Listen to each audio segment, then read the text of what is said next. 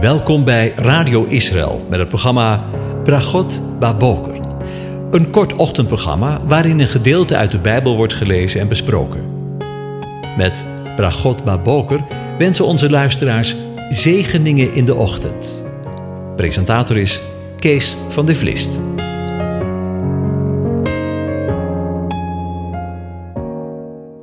Goedemorgen, beste luisteraars. Vandaag denken we weer verder na over Psalm 96 en lees ik de eerste 8 versen aan je voor. Zing voor de Heere een nieuw lied. Zing voor de Heere, heel de aarde. Zing voor de Heere, loof zijn naam. Breng de boodschap van zijn heil van dag tot dag. Vertel onder de heidevolken van zijn eer, onder alle volken van zijn wonderen. Want de Heere is groot en zeer te prijzen. Hij is ontzagwekkend boven alle goden. Want al de goden van de volken zijn afgoden, maar de Heere heeft de hemel gemaakt. Majesteit en glorie zijn voor zijn aangezicht. Macht en luister in zijn heiligdom. Geef de Heere, geslachten van de volken, geef de Heere eer en macht. Geef de Heere de eer van zijn naam. Breng offers en kom in zijn voorhoven. Tot zover. Over godsdienst gesproken. Vandaag willen we stilstaan bij de woorden van vers 8 uit deze psalm. En we lezen ze nog een keer. Eerst uit de herziene statenvertaling en vervolgens uit de Hebreeuwse context. Geef de Heere de eer van zijn naam. Breng offers en kom in zijn voorhoven. En dan vanuit de Hebreeuwse context. Schrijf de Heere de eer toe die zijn naam toekomt. Breng een offerande en kom in zijn voorhoven. Het eerste wat opvalt in de tekst die we vanmorgen gelezen hebben, is dat de dichter van de psalm 2 woorden gebruikt die in het Hebreeuws een dwingend karakter hebben. Schrijf toe en breng. In het Hebreeuws betreffen het hier 2 woorden die geen enkele ruimte toestaan in de zin van je kunt het doen of je kunt het niet doen. De toehoorders van de psalm werd de verplichting opgelegd om de Heere, JHWH, de verbondsgod van Israël, eer toe te schrijven die hem toekomt en om offers in zijn voorhoven te brengen.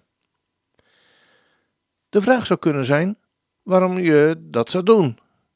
En dan vinden we allereerst het antwoord in het tekstgedeelte waar we de naam van de eeuwige het eerst in de Bijbel lezen.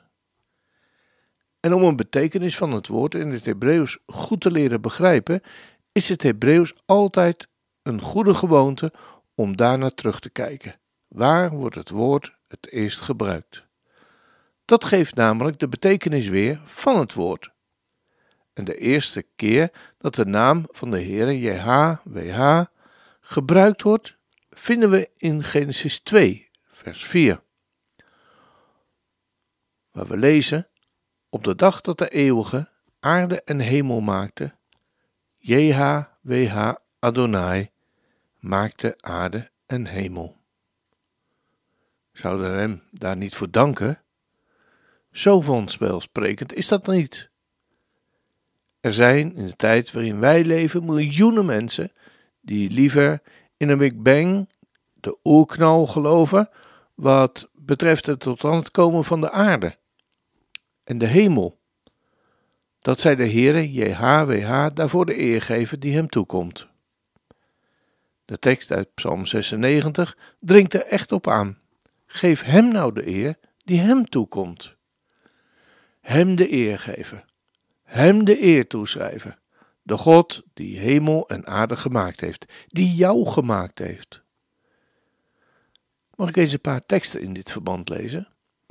In Jesaja 60, vers 6 en 7. Een menigte kamelen kan u bedekken, de dromedarissen van Midian en Eva.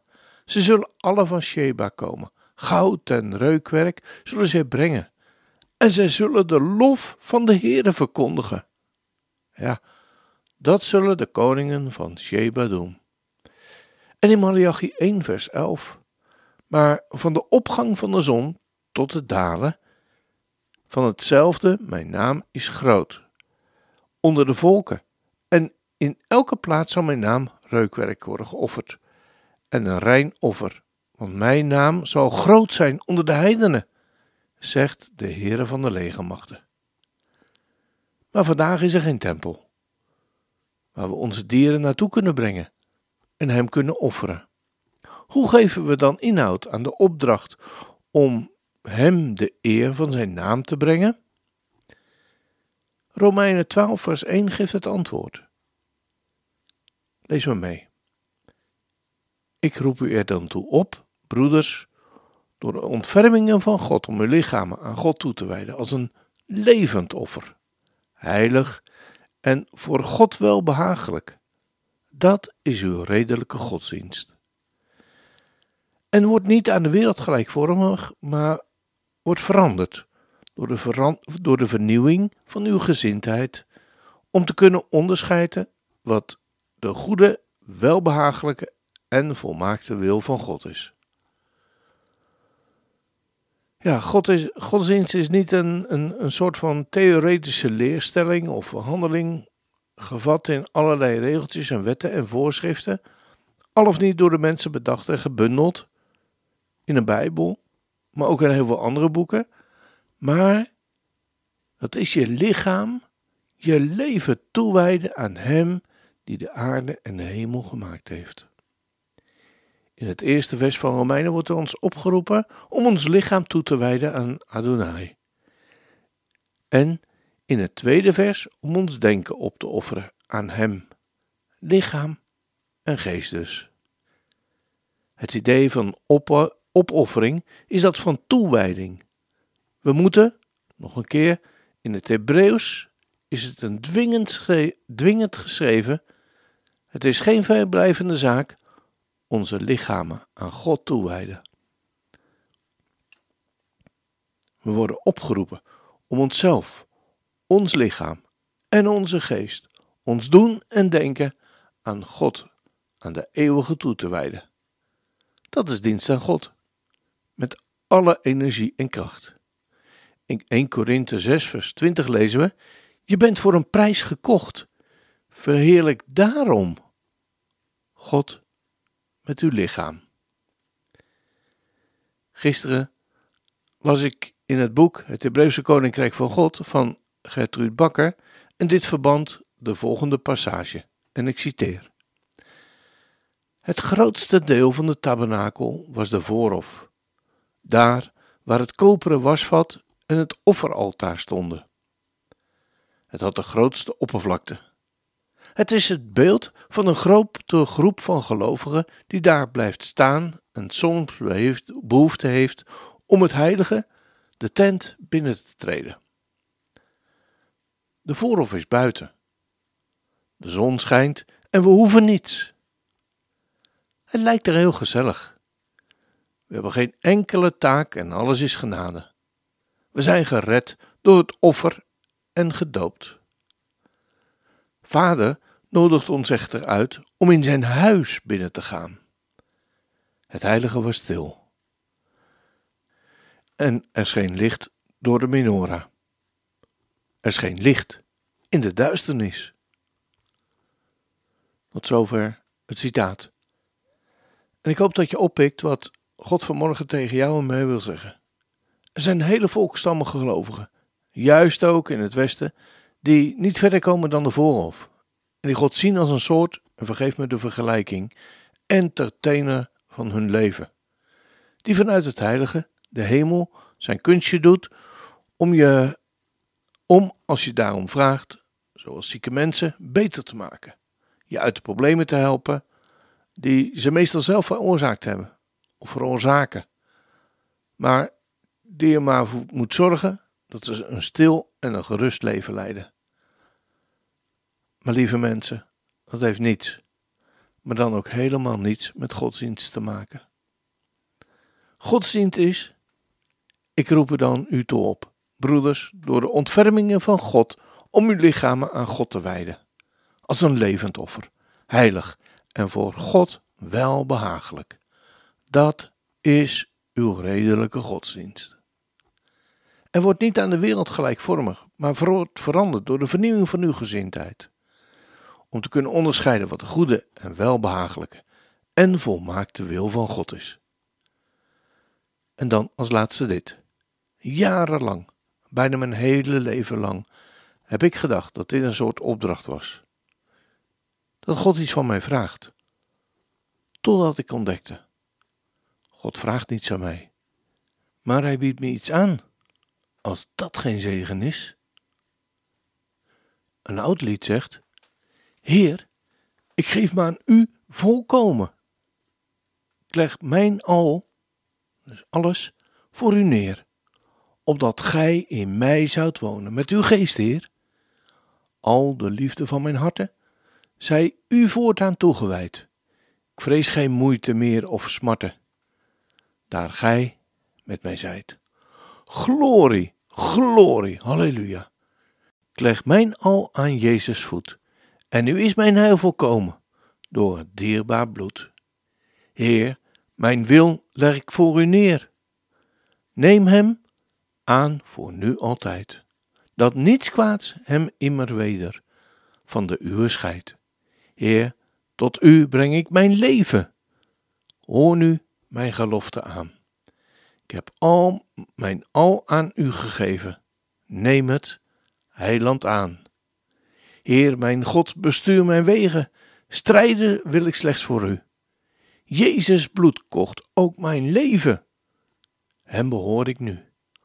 Openbaar uzelf aan mij, Heer, als mijn eeuwig trouwe vriend. Tot het stervensuur bewaar mij, voor altijd, uw kind. Hey.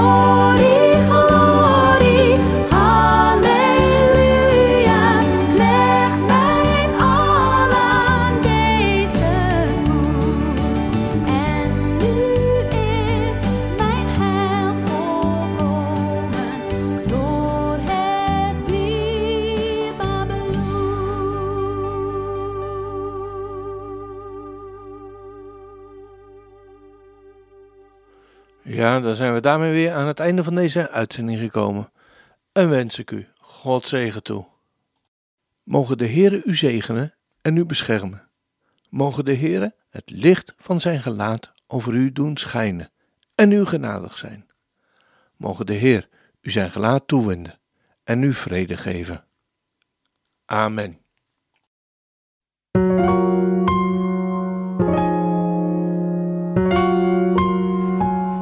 U hebt geluisterd naar het programma Bragot Baboker.